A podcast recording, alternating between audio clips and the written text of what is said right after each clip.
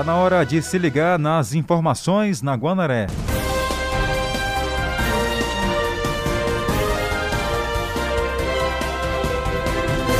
Duas motocicletas são recuperadas em menos de vinte e quatro horas em Caxias. Homem é preso por descumprir medida protetiva. Ele é acusado de estuprar uma criança de quatorze anos. Começa a montagem da estrutura do Natal Iluminado dois mil e vinte.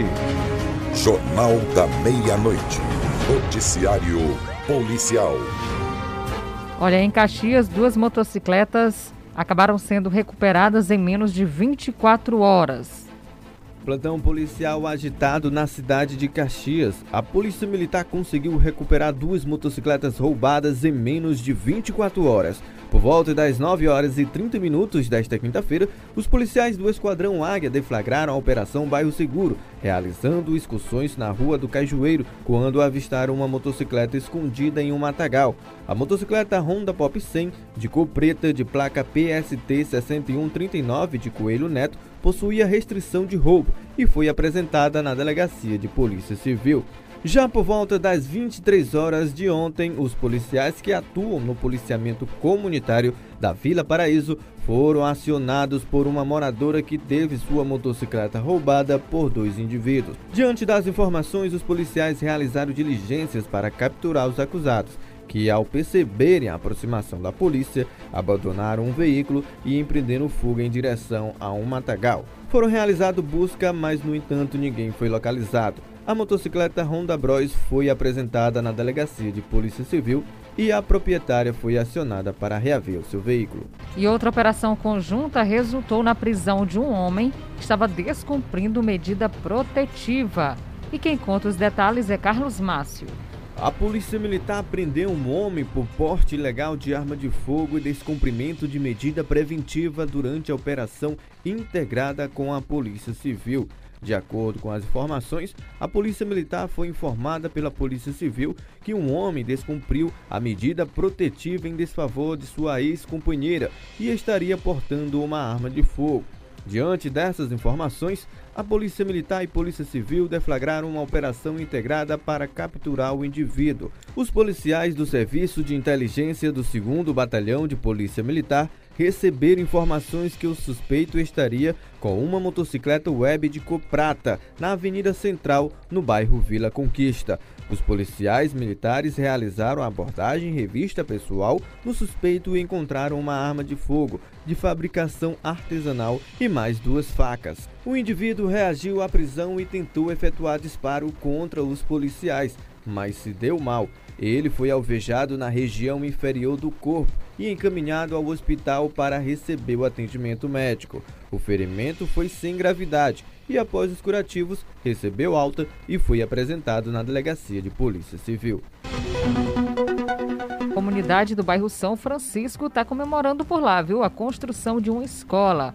O local também já recebeu melhorias nas ruas, com colocação de piso intertravado. Quem conta os detalhes é Júlio Massilva. Nós conversamos com Murilo Novaes, que é o secretário municipal de infraestrutura. Ele destacou que não apenas esta, mas também uma escola lá no povoado Engenho d'Água, nos mesmos moldes desta aqui, também está em construção, dentre outras, na zona urbana e na zona rural. Além da reforma de todos os nossos prédios da escola, de escolas do município, e nós, na nossa administração, a gente tem tentado é, manter os nossos prédios públicos e principalmente as escolas a contento, funcionando direitinho. E nós já reformamos mais de cento e vinte escolas. Ainda tem escola para ser reformada, então pouco tempo não daria para ter reformado todos. Mas a nossa ideia é chegar até o final do ano com, se não cem por cento, mas mais de noventa por cento das nossas escolas todas reformadas. E a que forem precisos, com ampliações. Além disso, nós já construímos várias escolas. No momento estamos construindo uma de dez salas de aula no Engenho d'Água, povoado Engenho d'Água. Estamos construindo aqui no bairro São Francisco, também de dez salas de aula. Estamos construindo uma de uma sala de aula no Canto Escuro, que era uma escola que é um verdadeiro muquife, era uma de taipa caindo, de palha, né? É, vamos, tam, dando início, estamos dando início à construção de uma escola também, de uma sala no povoado Morro. É, estamos reformando a escola do Coronel Sadoc, aquela que fica dentro do quartel. Quer dizer, do Reação Construção, né? Está em fase de conclusão, já vamos entregar a construção do, da escola do povoado Reação e outras mais, Bem Feito, que era uma escola que estava totalmente degradada, estamos reformando. Agora vamos falar sobre o auxílio emergencial. Vamos acompanhar o calendário do auxílio emergencial que agora está sendo pago no valor de trezentos reais. A Caixa Econômica Federal começa a pagar nesta quinta-feira, dezessete, a primeira de quatro parcelas do auxílio emergencial residual de trezentos reais para beneficiários do Bolsa Família. O pagamento será feito de acordo com o número final N I S de cada indivíduo. Nesta quinta-feira, recebem aqueles que possuem N I S com número final um e assim sucessivamente até o dia trinta de setembro. Por exemplo, nesta sexta-feira, dezoito, vai ser a vez das pessoas com final dois. No último dia do mês, será o momento do final zero no N I S. Também nesta quinta-feira, a Caixa liberou saques e transferências das últimas parcelas de seiscentos reais para os nascidos em dezembro. Isso significa que esses beneficiários receberão menos parcelas do auxílio residual de trezentos reais.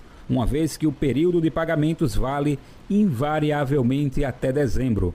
Os trabalhadores e trabalhadoras podem consultar a situação do benefício por meio dos canais do programa da Caixa Econômica Federal, como o site auxilio ponto caixa ponto gov ponto br. Falando agora de educação, aulas presenciais continuam suspensas na rede municipal de educação de Caxias e quem fala mais pra gente é Pedro Júnior. Olá, Jardel, Tainara. Nós estamos aqui com a professora Ana Célia Damasceno e ela vai falar conosco sobre o decreto número duzentos e cinquenta e sete. Professora, o que mudou e o que continua? Como é que vai ser as novas diretrizes em relação às aulas no município e às aulas privadas?